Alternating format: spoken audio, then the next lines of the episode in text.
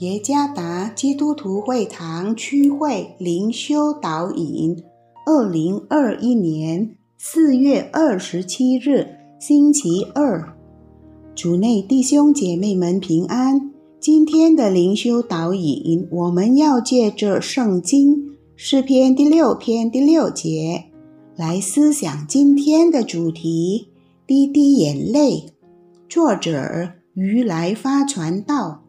诗篇第六篇第六节：我因哀哼而困乏，我每夜流泪，把床榻飘起，把褥子湿透。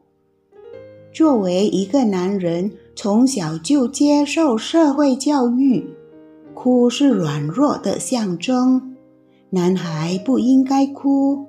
这就是我的老师和朋友说的。直到长大后。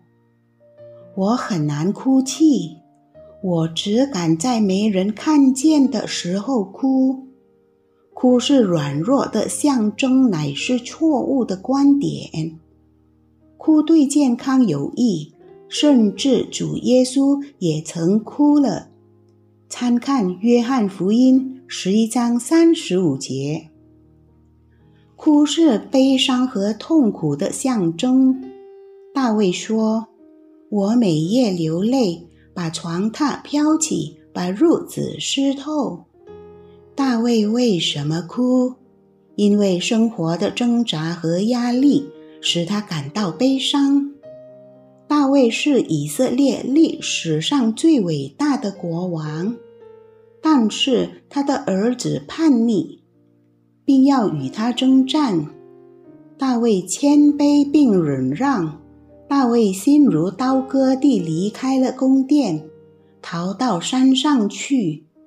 大卫赤脚上橄榄山，一面上一面哭，跟随他的人也哭着上去。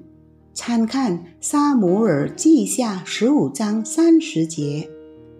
我们在痛苦中时哭泣是非常人性的。上帝的话语带给那些哭泣的人安慰，在诗篇三十四篇十八节中说道：“耶和华靠近伤心的人，拯救灵性痛悔的人。”大卫意识到苦难并不是信徒生活中遥不可及的部分。但他承认并相信上帝会逐一地释放那些挣扎。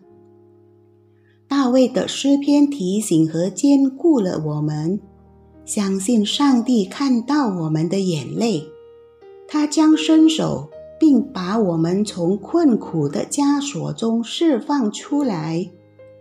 哭吧，没关系，是亮地哭，是有益而健康的。哭是刺激灵魂或情绪与身体交融的迹象。流泪表明我们的眼睛是正常的，虽然眼泪乃因悲伤和痛苦而流，但在痛苦背后却有盼望。诗篇一百二十六篇第五节记载：“流泪撒种的。”必欢呼收割。